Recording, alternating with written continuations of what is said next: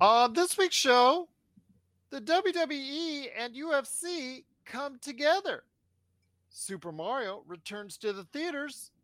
And whose season three is better, The Mandalorian or Star Trek Picard? All this and more as we reach our next stop, the PCC Multiverse. Don't be alarmed. The quasi shimmering light before you is a trans dimensional gateway to other worlds, other voices, other thoughts, and other realities. Up feels like down, and down feels like the number seven on a Wednesday morning. Don't worry, that quivering, blood boiling sensation under your eyebrows is all a part of the charm. Welcome to the PCC Multiverse. And we're back with another episode of the PCC Multiverse. This is Gerald Glassford coming back, at you from Pop Culture Cosmos, Game Source, Inside Sports Fantasy Football, and of course, the Lakers Fast Break. We truly appreciate everyone out there listening to all of our great shows. And if you can, please give us that magical five star review wherever you get your podcast. Plus, if you can like, share, subscribe, that's right, subscribe down below if you're watching us on YouTube so you can get the latest notifications on when we go live on the air each and every time out with some great pop culture content, whether it's a great interview talking about various things in pop culture or any time that you can see the Pop Culture Cosmos or PCC Multiverse. If you could like, share, subscribe, follow, or do whatever it is that you can to support us right here at the Pop Culture Cosmos, Game Source, Inside Sports Fantasy Football, the Lakers Fast Break, Vampires, and Vitae, plus Wild Beyond a Witchlight, and also our newest game coming up here in the not too distant future based off of Vaesen from Free League Publishing. So go ahead and check that out today on YouTube at the Pop Culture Cosmos or Vampires and Vitae or Wild Beyond a Witchlight with Wizards and Wine. But I will tell you what, right now, there's no better place to go for your pop culture entertainment. And if you want the latest news and trends in pop culture, go ahead to popculturecosmos.wordpress.com or popculturecosmos on Facebook, where we post every single thing that's major that's going down in the pop culture universe each and every day. And if you could support all of that, it is sincerely appreciated. But it wouldn't be a PCC multiverse without my good friend, a good friend who I gave a decision to, a major decision to before we went on today's show. She's a good friend indeed. You got to go ahead and check out what she's doing today at, of course, Vampires Vitae, Wizards and Wine with Wild Beyond the Witchlight, and of course, her new show coming up here, her new adventure in the world of Vaesen from Free League Publishing is my good friend indeed. It is Melinda Barkhouse Ross. And one of your major life decisions we had to go ahead and talk about before the show was did you want the background of Super Mario in the new Mario Brothers movie? Or did you want it of Vince McMahon's new look? I mean, the, the question really boiled down to do we want to be speaking in front of a hero or do we want to be speaking in front of a very obvious villain? We chose the hero. Okay. You chose the hero. I let you choose. I preferred Vince McMahon simply because it would always provide me humor and laughter as it did throughout my conversation with John Orlando. And that's coming up here in a little bit from the PVD Yeah. cast. He stopped by to share thoughts on the WWE and UFC merger. We both did. And of course, our WrestleMania 39 thoughts as well from this past weekend, where we thought there was some great highs on Saturday and some tremendous lows on Sunday. So that's coming up here in a little bit. Plus, also as well, Melinda and I are going to be talking about season three of The Mandalorian and Star Trek Picard. Which show is better right now? You might be surprised what we have to say. We'll go ahead and talk about that on the back end of the show as well. But first off, my friend, it is the box office and an early start to Easter weekend for the Super Mario Brothers movie from Universal and Illumination, which everybody knows from the Despicable Me movies. Your thoughts on this? It is getting off to an absolutely great start. $31 million domestically and over $65 million worldwide in its first day on Wednesday. Again, an early release for a movie. Your thoughts on this? It is projected to now do over $225 million worldwide in its first five days, which is just a great sign for again video game adaptations, which again, this is a positive, it's getting positive reviews for the most part, which is good, despite Chris Pratt as Mario and his voice and mm-hmm. all the controversies Right. said therein. So I haven't seen the movie, so I don't know if his voice really clicks or not. But again, that controversy that came out, movie's getting positive reviews. Movie is obviously getting a lot of people going to the box office to go see the movie. It looks like it's going to be another big hit for Universal, and again, another big hit, finally for Nintendo outside of a console universe. Yeah, and I think that I mean, I know my small circle of nerds uh, that I have on social media, uh, the ones who have gone in to see the movie, um, have already said that uh, they were really very impressed with it. So those were some of the early reviews that I saw. So I'm only expecting to see more good things because these were all people who are uh, traditionally speaking very hard to impress. In fact, I think they're impossible to impress. Um, this particular group of people that I'm part of. So uh, just knowing that uh, they've already seen it and uh, they've given it the two thumbs up, um, I think it only goes bodes well uh, for the movie. It's going to be great. Well, I think it's a great time to go to the box office. I know you've been very Yeah. reluctant to do so, but I just finished seeing Dungeons and Dragons this past weekend. I gave it a thumbs up. I thought it had its flaws, but overall, it's a great spirited movie, and I thought it was a fun time, and I would see it again, especially because the characters such as Chris Pine, Michelle Rodriguez, they all seem to click together, and I'm hoping for a franchise. But then again, it all depends on how it does this weekend and next weekend going forward. That will be the major determination for Paramount if this becomes a series or not, because of how okay it did as far as box office in its first weekend, but it needs to continue to have legs as counter programming. So we'll see what happens there. John Wick 4 is still doing very well at the box office. And of course, that has gotten high marks as well. So, three really good movies. I don't think you think Shazam or anybody out there thinks Shazam is actually doing that well. And I don't think it uh, is going to perform that well against this kind of competition. So, we could pretty much push that aside. But until we get to Renfield in a couple weeks, this is what we got at the box office. And I think right now it's a lot to choose from. Yeah, I think so too. And I was just thinking if if Robbie was like, "Okay, we're going to go to the movies this weekend. What do you want to go see?" Well, now you've also even got Air, the Nike movie, which again, I kind of like, eh, but it's getting pretty solid reviews. It is the Ben Affleck, Matt Damon movie that's come out that I think a lot of people are liking as well. Three and a half million dollars in its first day out. So it's, you know, got signs as it might be able to go ahead and translate to an older audience as well. Yeah, absolutely. And I think that if if Robbie and I were to go to the movies this weekend, I think that we would still put John Wick as our like as our priority screening for that. The D&D movie would probably be uh I mean, I I have to face it. It would probably be second. Um and then third would probably be Renfield. The Super Mario movie it, it's kind of it's bottom rung for me. It's, and not that I think that it's going to be a bad movie or anything. I'm just not feeling the uh the rush to get out and see it right away. Okay. You're not, uh, it's a go go for you at all. right. Yeah. Yeah. Okay, absolutely. No, no worries on that. But again, it's going to be doing big business, about two hundred twenty-five million dollars in its first five days, which is spectacular numbers for this type of movie, this type of film. Nintendo showing that it has this uh, really vast and large fan base that just eats anything up as far as Nintendo is concerned at this point in time. Didn't 30 years ago when it came to, of course, what we saw with the Super Mario Brothers movie. The last time they tried to do a, a movie out there for the box office, but this time around, 30 years later, it seems like they've done it right. Yeah, it seems like they've hit all the right notes. Uh, I think for um, you know those uh, you know Super Mario, Super Mario Two, Super Mario Three fans, I think that there's lots of uh, nostalgia attached to the movie, obviously, and I think that um, now that they've been able to play the video games, I imagine uh, with their kids, it's a pretty easy sell for a family night out to get the, the the family out for an evening and go check out a movie. Well, it is again the Super Mario Brothers movie. It is available right now. You can go ahead and check it out. So we want to hear your thoughts on that, or Air, or Dungeons and Dragons, or John Wick Four.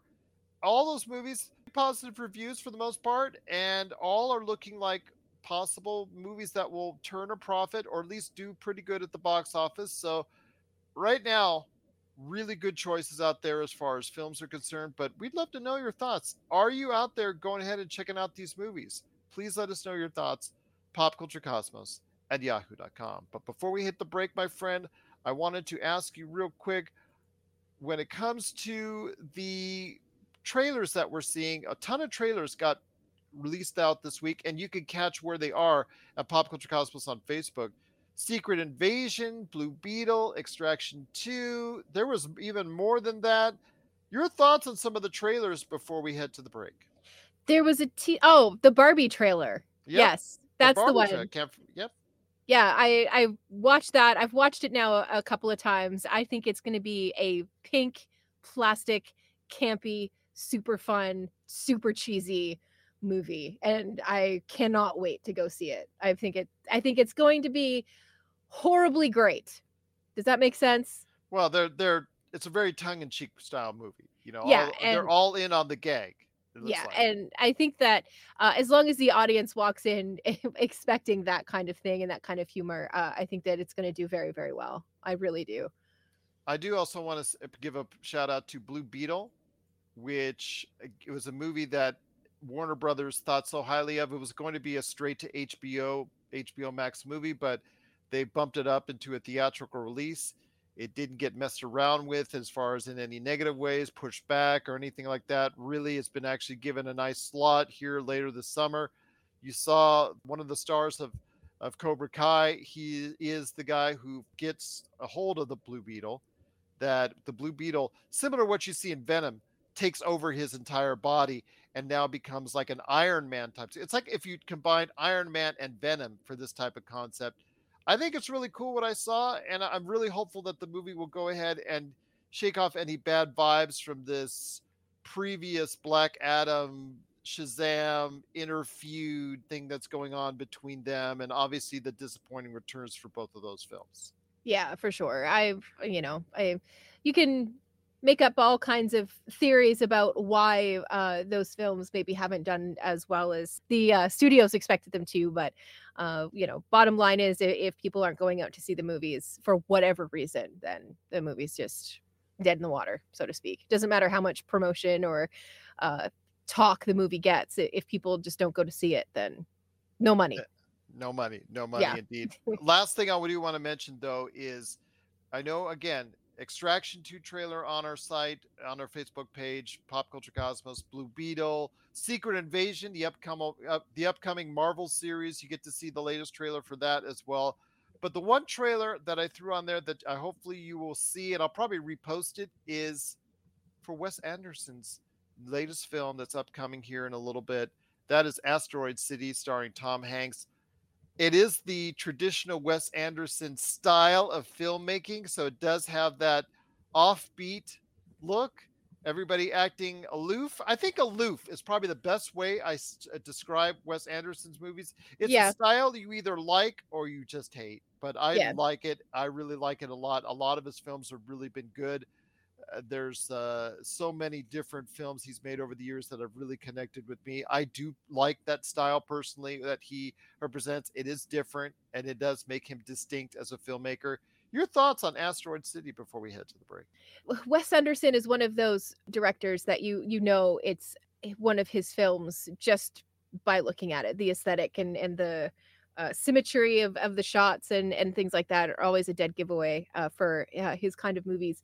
And uh, I very seldomly am let down by one of his movies. Um, but you know, it, to me, it's a it's a certain mood and it's definitely a uh, a certain place uh, for that for those movies. I think I might have only seen one of those actually in theater. I'm just trying to think Mm. off the top Last of my one I saw was his of. Isle of Dogs. Isle Yeah. it's really good. It was, but there's definitely a you know a, an aesthetic that he that he has, and um, I usually catch most of them on, on television. yeah that's usually where i catch them as well so you know if it's not a movie that you think you're going to see in theaters i don't think you're the only person to think that way but i think that his films absolutely deserve time and uh, again you do have to understand that uh, you do need to be in a, a very at least i do uh, have to be in a very specific mood and you know have very specific snacks and all of that kind of stuff uh, when i sit down to watch his movies. Specific blanket i have to be wearing a specific shirt my hair has to be a specific way. I'm just kidding but i do find a particular mood helps me enjoy them a bit better I'll tell you what, though, the cast is second to none. I mean, Mhm. simply the the number of individual stars that are in there. Obviously, headed up by Tom Hanks, uh, Jason Schwartzman, Scarlett Johansson, Jeffrey Wright, Tilda Swinton, Bryan Cranston, Edward Norton. The names go on and on and on. It's just almost off the page when you look at the original title poster of it, as far as Asteroid City is concerned, of who's appearing in this film. So definitely looking forward to seeing this film when it comes out later this year looking forward to go ahead and sharing our thoughts on it. But if you have thoughts on Asteroid City or any one of the number of the films that you're looking forward to, Blue Beetle, Secret Invasion, as far as the television series, Extraction 2 on Netflix with Chris Hemsworth, please let us know your thoughts. Popculturecosmos at yahoo.com. For the latest news and information, analysis and opinions on the Los Angeles Lakers and the NBA, check out the Lakers Fast Break podcast today on wherever you get your podcasts.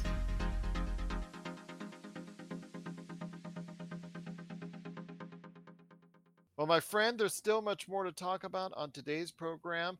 I thought I'd give you and I plenty of time to talk about this because both of these series are in their season three, one of which is going to be ending, one of which is going to be continuing, obviously, because one of which is a standalone foundational piece for the Star Wars universe and The Mandalorian, and the other is a final part of one part of the Star Trek universe in Star Trek Picard. And yes, this does go back to the old Star Trek versus Star Wars debate and things of that nature.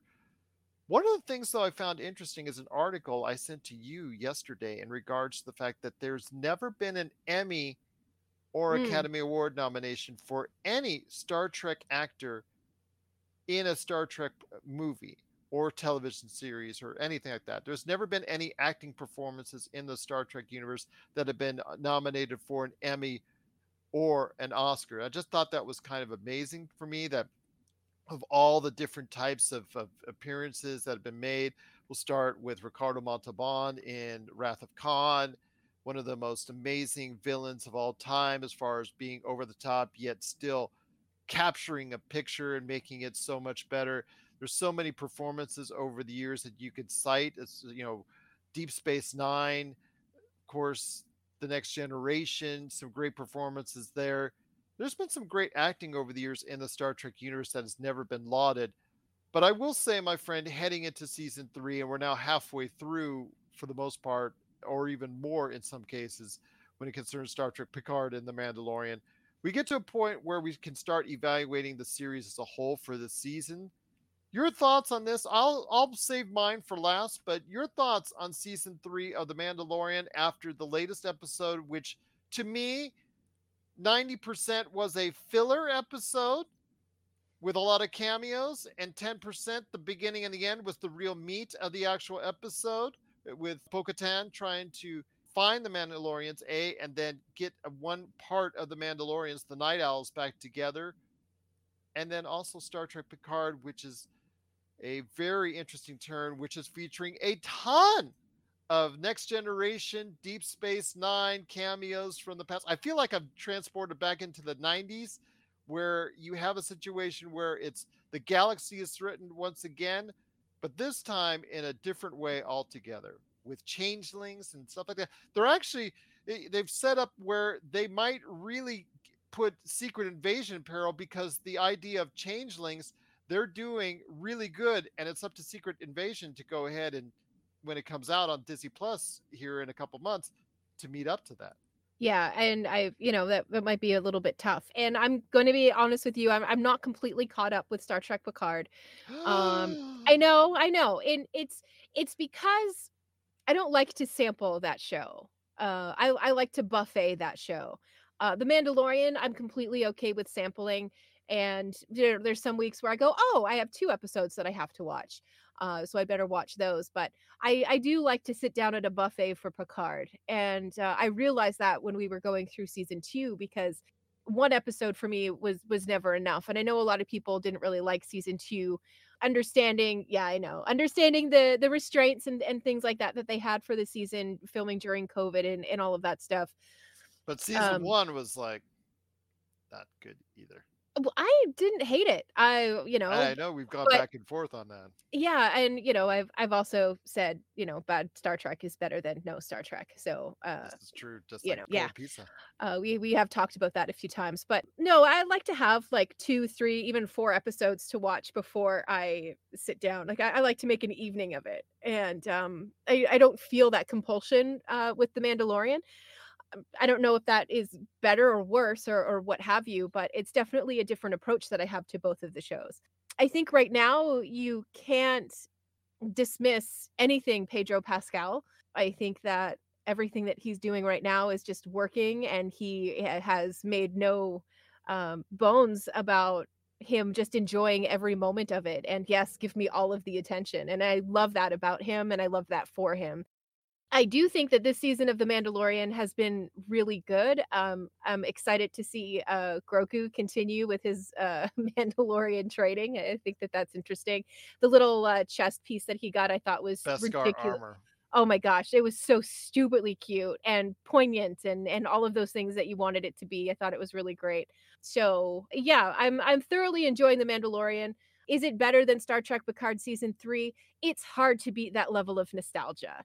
And what I love about uh, the decisions that they made for season three was that even uh, you know, there's always a lot of talk about the next generation and and how great it was, and and not as many people were big fans of Deep Space Nine. But if you go back and watch it now, uh, it holds up, it stands up, and it's uh, it's fantastic. So if you haven't done it, you should give Deep Space Nine a rewatch.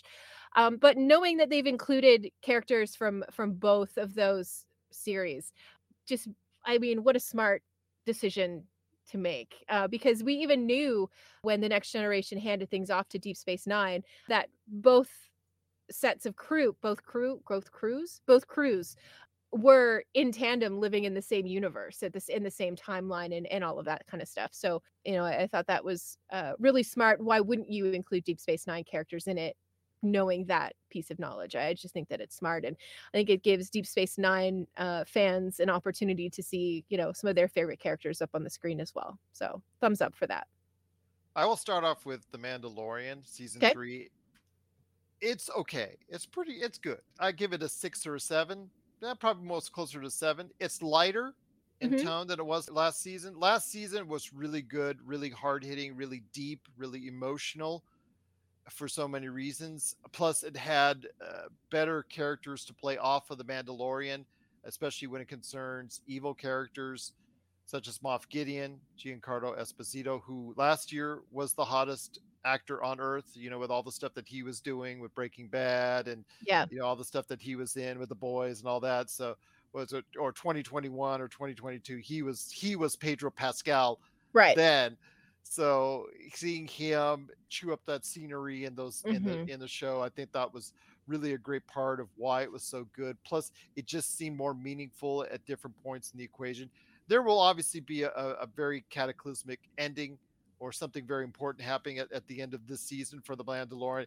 The getting there, there's been some light episodes, filler episodes. As I mentioned this this previous episode, the Gun for Hire episode, which featured cameos from Lizzo, Jack Black, Christopher Lloyd, which I know a lot of people have issues with. I don't know why. They're just gonna they're just guest stars on a show. My gosh, if they just been some random actors, nobody would have said anything. But I guess a lot of people still take issue with it. And okay, for that, uh, you know, I, I respect your wishes, but my gosh, it just seems like that. You know what? It just they may like the Star Wars universe. They were asked to jump on, and and you know what? Maybe that's something that they've always wanted to do. So more power to them. I I think it's again, it's just very uh, self-contained.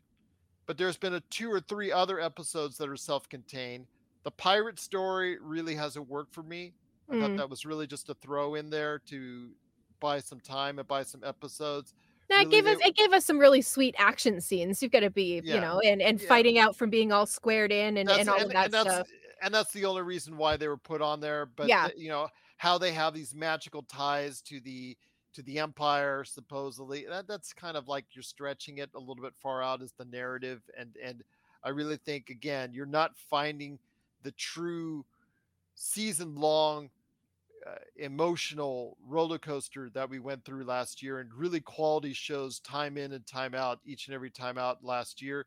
Again it's a little bit lighter and fair so it's okay for what it is and i'll, I'll leave it at that but with star trek picard i have told you how much i have not liked and enjoyed my first two seasons of star trek picard being lukewarm at best on it and most for the most part it's actually been on i think on one of these seasons was on my worst of list to be quite honest with you Yeah, I think it was season two. yeah season two it was it was really bad and i again i should have been maybe a little bit kinder considering they had some constraints but everybody had those constraints at their their season here so it's really what you do with it was also what counts as well but when it comes to season three you know season three has been really something special not only for nostalgia reasons with all these these individuals from the Star Trek Deep Space Nine past, Star Trek Voyager past, Star Trek Mhm. uh, The Next Generation past, all coming together.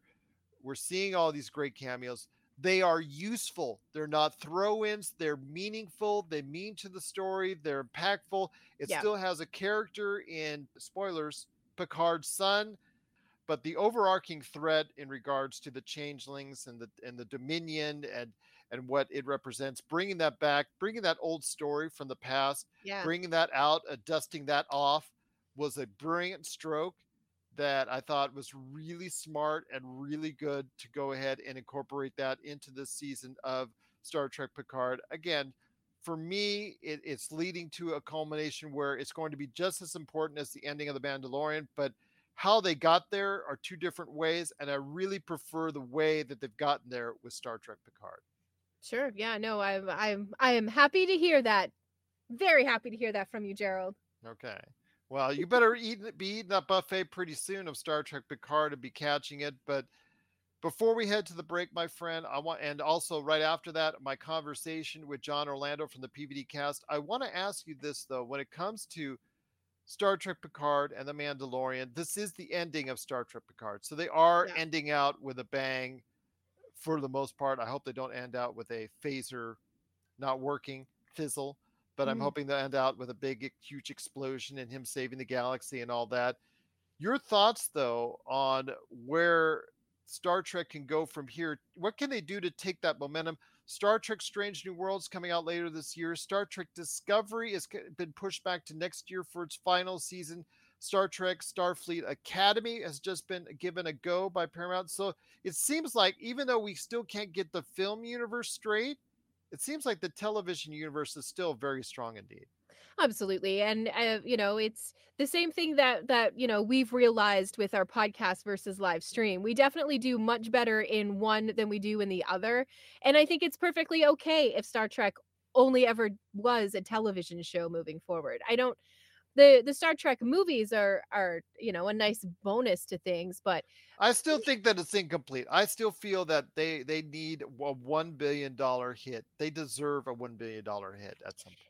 Yeah, I, but I think that the only way to do that is if you ended a television season on a huge, massive cliffhanger that had all of the Trekkies talking, all of the Trekkers, Trekkies, I can't remember which one is right, but uh, had them all talking, and then a couple of months later, drop the first trailer for a Star Trek movie that would start to answer the questions that were left in the season. I think that that might be a way that they could take. Basically, they need to think of it as an uh, an episode and just make it like a two part episode and make a movie out of that. What are your thoughts out there on season three of Star Trek Picard and The Mandalorian? Uh, I agree with with Melinda that what we're seeing with Star Trek Picard is truly not only nostalgic but actually very well done. And The Mandalorian has been pretty good, light, but it was better last season, but still leaves enough enjoyment that I'm going to go ahead and continue on for sure because again, who can resist baby Grogu when it comes down to it? Oh, excuse me, the knight or the knighted Mm. baby Grogu, indeed. But what are your thoughts out there on season three of The Mandalorian and Star Trek Picard? Please let us know your thoughts. Popculturecosmos at yahoo.com. Well, coming up next, it is John Orlando from the PVD cast sharing his thoughts on WrestleMania 39, the merger between UFC and WWE, and of course, Vince McMahon's new look. We're going to go ahead and share our thoughts on all three, him and I, coming up after the break. This is the PCC Multiverse. Action Figure Adventure is back with season two, and we're going further than ever before, checking out more toy stores than ever before, and seeing more incredible, iconic, and noteworthy pieces than you could possibly imagine. Once again, Jay grapples with how to build the ultimate action figure auction to support critically and terminally ill kids in need. Along the way, we'll chat about Holy Grail figures, perfect action figures, and showcase some incredible toy collections. Action Figure Adventure Season 2 and we're back with the show. It's Gerald Glassford coming right back at you here at the Pop Culture Cosmos. Thanks so much for watching and listening. It is some momentous news coming out of this weekend, and it's not just Vince McMahon's new hair and mustache. There's also a lot more, although that actually probably did trend more than the sale or WWE's WrestleMania 39. That probably did trend more. We'll go ahead and joke on that here in a sec, but also we want to make sure we talk about the most important news is the merger. The WWE has finally been sold after decades of being the premier wrestling and sports entertainment faction. They are now part of Endeavor, which is comprised now of the UFC and WWE under one roof, with the UFC being valued at a little bit over $12 billion and the WWE being sold and being merged and being valued at over $9 billion. So that's over $21 billion there for both the MMA and also wrestling there combined under the roof and under the umbrella of Endeavor, headed up by CEO Ari Emanuel. So we think Vince McMahon is going to be gone, right? Because he sold his company. Eh, eh, eh he's going to be the executive chair overseeing all this. And then also Nick Khan will still be president of the WWE. Dana White will still be president of UFC. Talking about some layoffs because they're going to combine a lot of divisions underneath merchandising, marketing. So that's going to probably lead to uh, what they described as $100 million plus in savings over the course of every year because they're doing this. So obviously, it's going to be a win win for them lose lose for everybody else that's going to be out there because guess who popped on the headset over the course of the weekend as well? Back on the creative scene like nothing ever happened like all those scandals which we talked about which we thought would probably just go ahead and be pushed the wayside.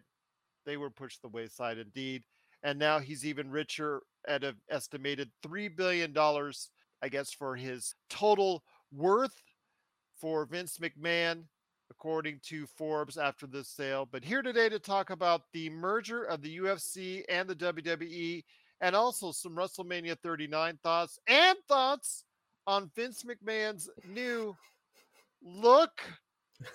good man indeed. You got to go ahead and check out what he's doing today at the PVD Cast at thepvdcast.com. It is John Orlando and John. Great to have you back. I, I want to apologize for my very angry and very uh, disturbed messages that I sent to you because of my frustrations with the WWE, as usually what happens over the course of a weekend, and you know the levity that we could provide to each other by all picking on Vince McMahon's new look, which I described, I think, to you as a geriatric Freddie Mercury gone wrong. So I want to ask you this, my friend. When it comes to the actual sale, although please feel free to go ahead and rip on Vince McMahon's new look aside. His creative things aside, obviously this is something he was pointing towards to for a long time. It finally got done, but yet he doesn't have to step out of the limelight just yet. Yeah. Um, first of all, I, I, would like to point out that uh, it was a, a, good friend of mine, Ringside Rand, who pointed out that Vince's look is reminiscent of Max Baer Jr., the actor who played Jethro on the yes. Beverly Hill, Hillbillies. Yeah, so he he's uh, I don't know if he's stealing that, that guy's look or the other way around. I don't know. I don't think I want that look either which way around. So, okay. Okay, Endeavor purchasing the WWE is very interesting. As I said to you off air, I tried to make sure that I'm up to date on all the news for this merger, and there Mhm. seems to be a lot of question marks still up in the air. How is this going to impact? Yeah, how is this going to impact both those brands, UFC and WWE? Does that mean no more Saudi shows? Because from what I've read and understand, um, Endeavor's not high on working with the Saudi Arabians, where the WWE has made a, a huge contract to them. You talk about TV rights, um, ESPN. I think that TV rights with UFC is done in 2025. WWE is still with um, NBC Universal until 2026. Not that those can't be bought out, I'm sure. Or they might let them play out, but when they renegotiate, it's been talked about how they're going to renegotiate to a entertainment entity. Let's just say Disney, for instance. Let's just use Disney as example because of course the UFC is currently part of it is under Mhm. the Disney Mhm. auspices with ESPN, ESPN Plus, and all that. They will negotiate as a tandem, as a future going forward. There's the possibility that you could have, you could see UFC and the WWE going to Disney or Paramount or whoever as one entity and asking for a blanket deal. Wow. That would be something. Eh, like I said, to me, the biggest question that I'm concerned about is because I know Triple H came out Monday and said they're not going anywhere and et cetera, et cetera. But I still want to know how is this going to impact my my pro wrestling? Not that I don't enjoy MMA, I do. I haven't watched it as religiously as I did back in its heyday, you know, when it first kind of started really gaining traction and and whatnot. When you had stars like BJ Penn and you had uh, George St. Pierre and, and those, that was my era for being a fan of MMA. But I, I'm a bigger WWE fan. I want to know how that's going to impact the product. The fact that Vince is now back in charge of creative is, well, as we can say, you the proof is in the pudding. It, you look at the ratings for Monday Night Raw, and overall, I haven't heard anybody say, "Oh, that was a great Raw after WrestleMania." I've not heard anyone say that. I've heard quite the opposite. That's all I'll say. Yes, Yeah. same here. The thing is, though, behind the scenes, I talked about it. They're talking about saving as much as hundred million dollars by combining assets, uh, you know, behind the scenes, marketing, promotion, human resources, combining those departments could save them upwards of a hundred million dollars annually to the company and obviously to their shareholders. This the thing that concerns me though is you're right.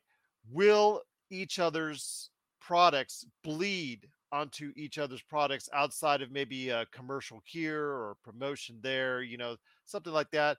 Little angles that you can do. I get that. We see that in the WWE with Jake Paul. You know, we see that with other George Kittle this past yeah. weekend. George Kittle was Bad involved. Bunny. You Bad know, Bunny. th- yeah, you know, that's fine if you have you have various UFC wrestlers come in for a little thing and you know maybe come up. We've seen that already where mixed martial artists, former UFC champions, have come into the ring and stepped into the ring as far as for match here, match there. Vice versa, we have seen appearances by the Undertaker at various UFC shows, et cetera, et cetera. We'll see that probably going forward now. But how much bleeds onto each other's product? I agree with you. I have a slight concern on that as well. Yeah, because uh, it. I mean, as you said, we we, we know it's going to happen. It's obvious that they're going to do something where they would have a little crossover feud, and again, that's fine. And again, I will say that I would not be opposed to this if, let's say, and I don't know, I'll just pick somebody. I don't even. Uh, let's say that we'll, and again, excuse me, folks, that I'm you know a little bit old school when it comes to my MMA let's say there was a George St. Pierre. All right. He's still around. I have no problem if he's a massive star in the UFC, if he came over to the WWE and he he did like many others, learn how to work as well as being a great fighter. You know, I think that that I don't have a problem with that. I think that that works. I think that the problem that you have is that sometimes MMA folks are not a kind of clued in as to how things work in the wrestling world, and b they eh, they're they're misused. All right, that they like a, fine example, Tank Abbott in WCW, or even Dan Severn to an extent in the WWF at the time.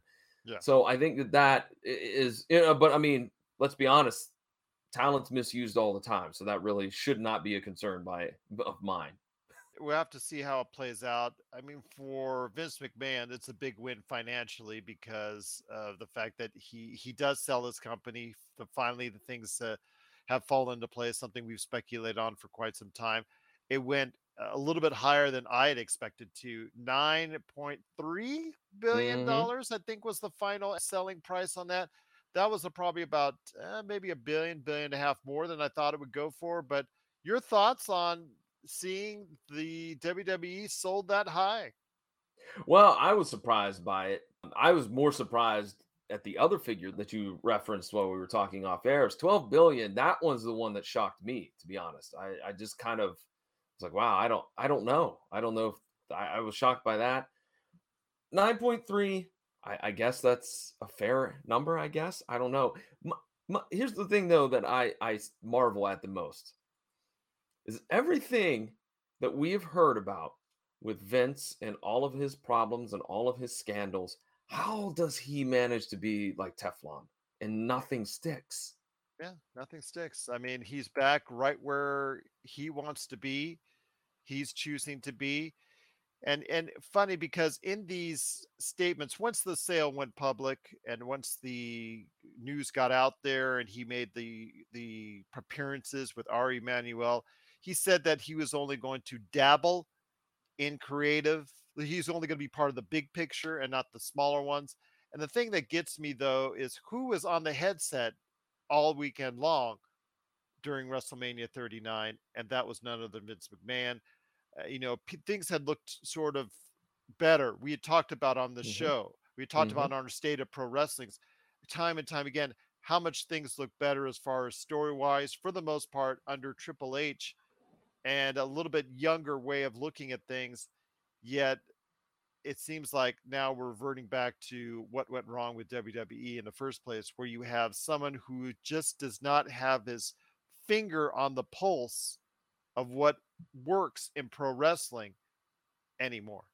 And it's got ripple effects. I mean, let's be honest. If you think that an indie wrestler coming up, do you think they want to go to the WWE right now in this chaotic environment? Do you think Andrade, Miro, FTR want to go back now? And what about the people that were brought back under Triple H's regime? Braun Strowman, Bray Wyatt, et cetera, et cetera. All of these people have to be nervous because Vince has got his his paws back on creative. Yeah, absolutely. Very disappointing. Thanks for checking out the PCC. You know, the pop culture cosmos. We'll be back in one moment. If you're in the Las Vegas and Henderson areas and are looking to buy, sell, or trade the best in classic or current video games and pop culture collectibles, there's no better place to go than Retro City Games. From Xbox to PlayStation, Nintendo to Atari, the great crew at Retro City Games provides the best place to go for all your gaming options. Stop by their two awesome locations in Henderson and also the Las Vegas Strip, or follow Retro City Games on Facebook and Instagram for all the latest deals and new items. Without a doubt, there's no better place to go for your gaming needs than your friends at Retro City Games. And that led to a mixed result on this past weekend when it comes to WrestleMania 39, my friend. I said at first I only wanted to talk about the UFC WWE merger, but I thought, you know what, WrestleMania 39 has passed and we got to have some reflections on it. TJ said it best. WrestleMania was great on the first day. Very good first day, connected very well, capping off by the victories for Rhea Ripley and also, which was to me a little bit of a surprise. But then I found out later on that Charlotte Flair wants to take time off. So that's usually uh, expected that she'll drop the title if that's the case, because now she wants to focus, I think, more on her bodybuilding career for a little while. But also want to go ahead and, and give a shout out to Sami Zayn and also Kevin Owens for winning the tag team titles in a very emotional victory for them. Your thoughts on night one of WrestleMania? Night one, I really liked. I mean, night one had one of the biggest surprises of the uh, of the weekend, and that surprise was this was that that WWE WrestleMania showcased four team tag team match was really good. I definitely definitely felt this was going to be the time for you to go get a drink, go get a sandwich.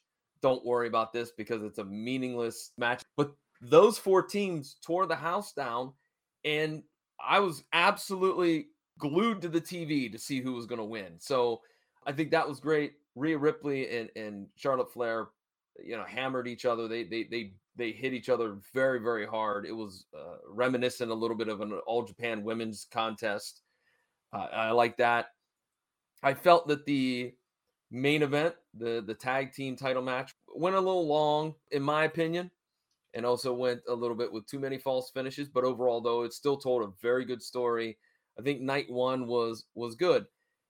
My only question that I have is does anyone feel bad for the Miz? Because I did after WrestleMania night one and two, because it seemed like he was just there to be the punching bag of some random superstar that well that's the, that's in. the character he's accepted that's the level he accepted as far as him being considered a joke pretty much inside the ring and out that's something that you know his character he could have said no all these years but this is kind of since his main title run against john cena and all that all these years ago he has like just been accepting of him slotted down and even a brief run with the title during bobby lashley i think it was early last year and all that i think that still didn't help him or give him any favors. It's just something that, again he has decided to go ahead and do and accept as far as him being like you said the punching bag him and baron corbin both again you see them out there and you just see them as just something that's as far as sim- i guess resembling a joke as far as at this time in their careers yeah, you can't take them seriously whatsoever. you can't No.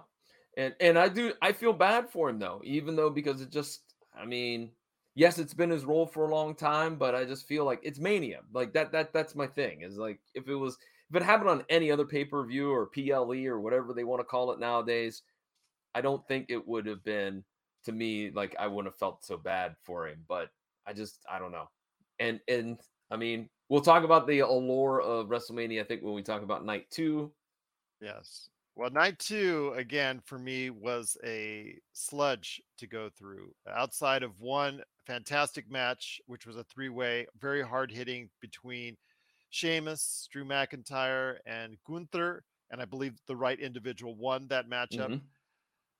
Unfortunately, there were some very poor decisions that were made at the end of night two in regards to Asuka not winning against Bianca Belair. I thought Bianca Belair, I mean, she's been a champion for a year and a very credible one at that.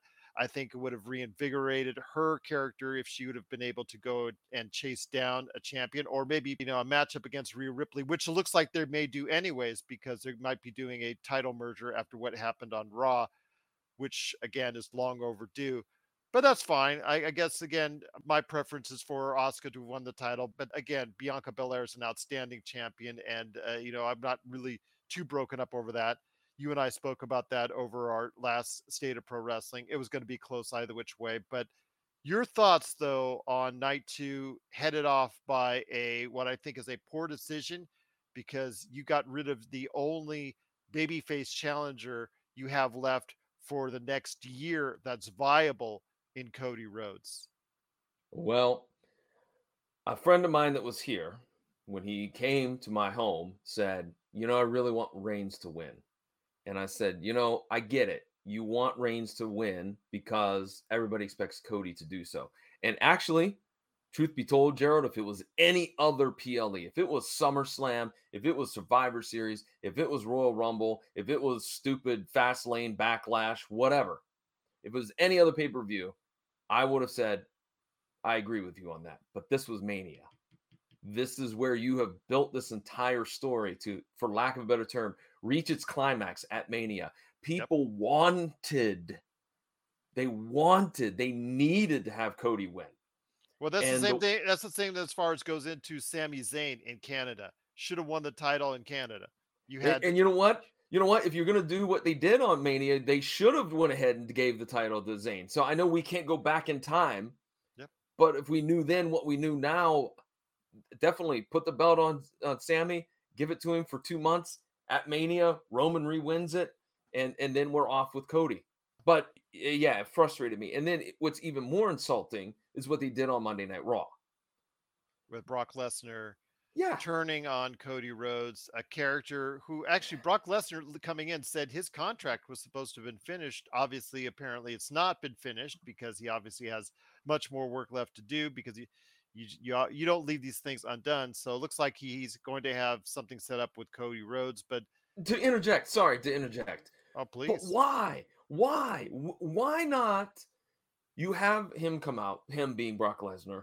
They he he does the agreement like, look, Rhodes, I don't like you, but an enemy of my enemy is my friend. And you have the, the match, you have the tag match that will give Solo Sikoa something to do because he could fight with Brock Lesnar. And, and as a result of that tag match, and Cody could still go off, and because Cody gets the pin on Roman Reigns. Hmm. This is not hard to book, people. This is not hard to book. But instead, you take the easy, lazy way out. We'll have Brock turn on Cody. So now you have a fan base that's miserable that Asuka is 0 5 at WrestleMania, and you also have a fan base that's miserable that Cody Rhodes uh, is not the champion.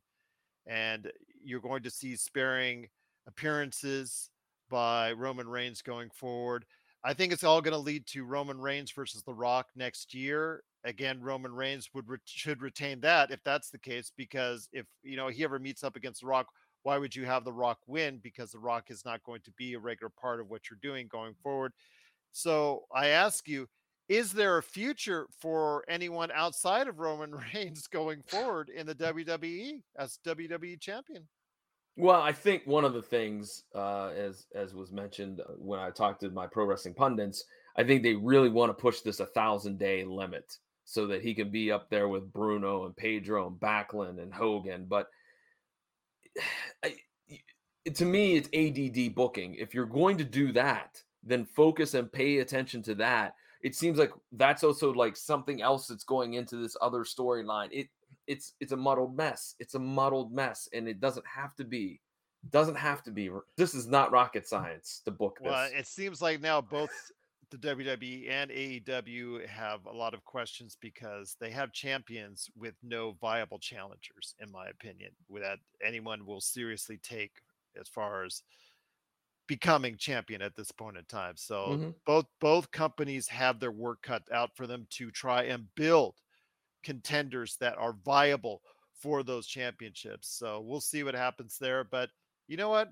I think right now Vince McMahon doesn't really care because he's in the afterglow oh i'm sorry the after flow with the you know the new look there going on but he is now very much richer after a 9.3 billion dollar acquisition by endeavor under this new wwe ufc umbrella.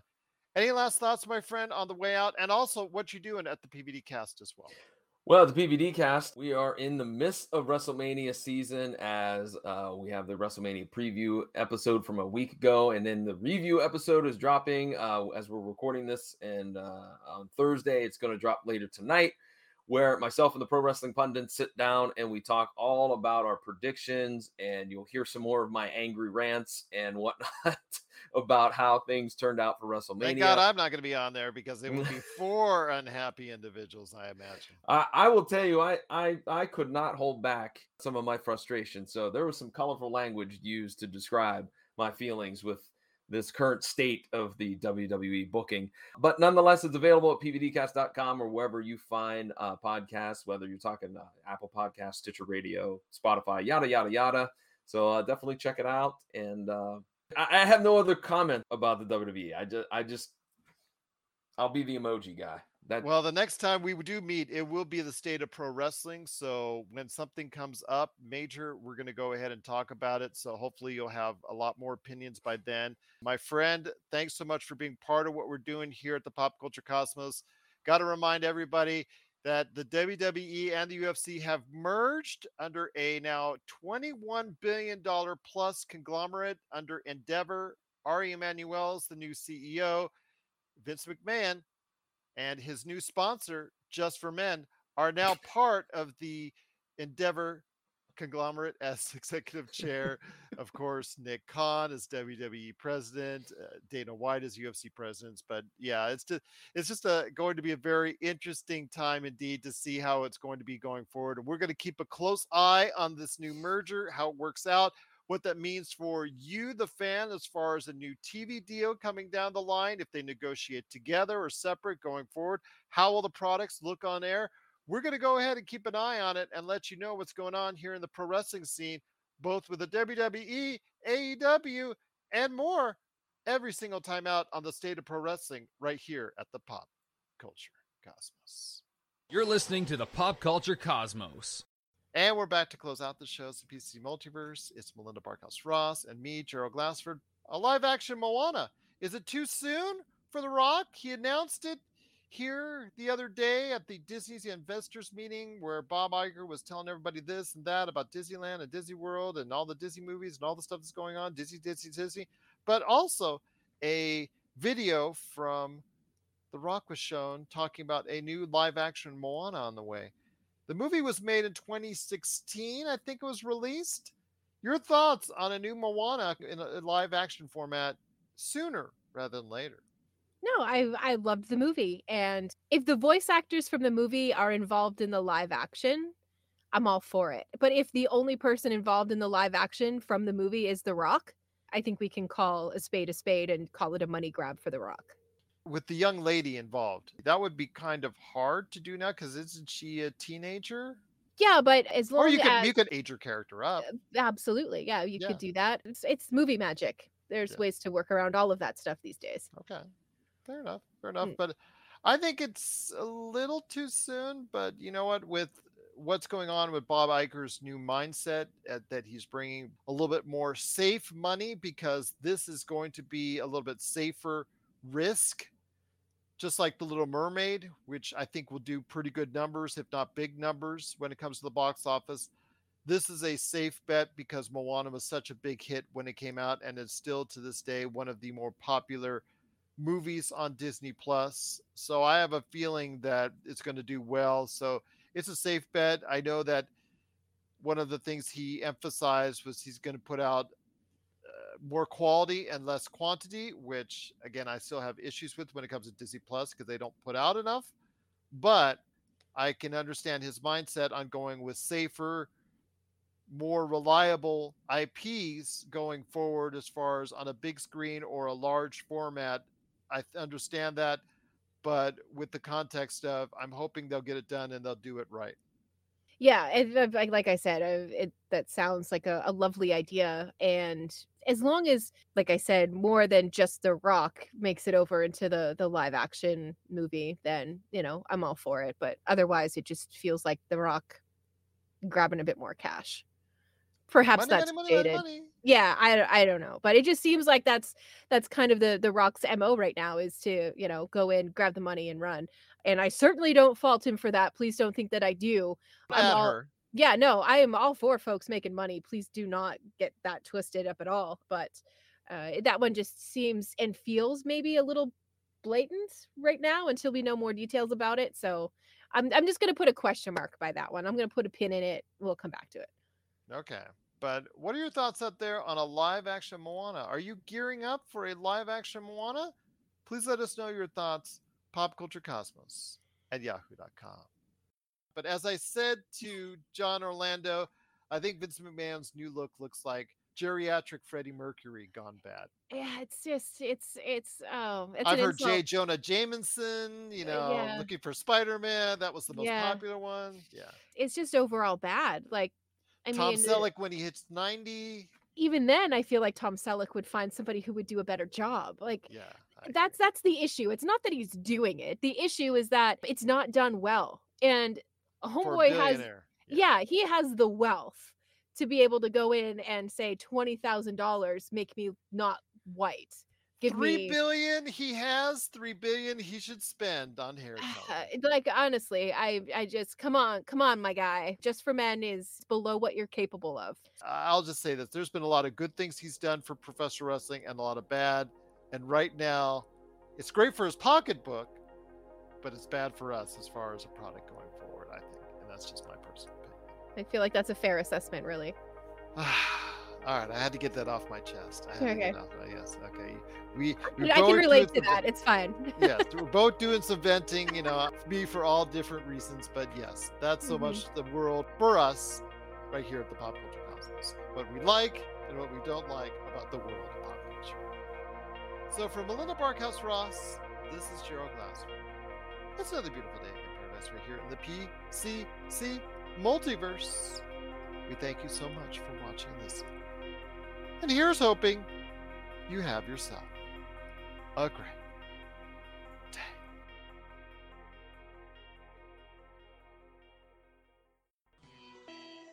You're listening to a Weeby Geeks Network podcast. Tangent Bound Network. Let your voice be heard. TangentBoundNetwork.com. Thanks so much for downloading the Pop Culture Cosmos and stay tuned as more great podcasts are on the way. Thanks again for listening to us here at the Pop Culture Cosmos.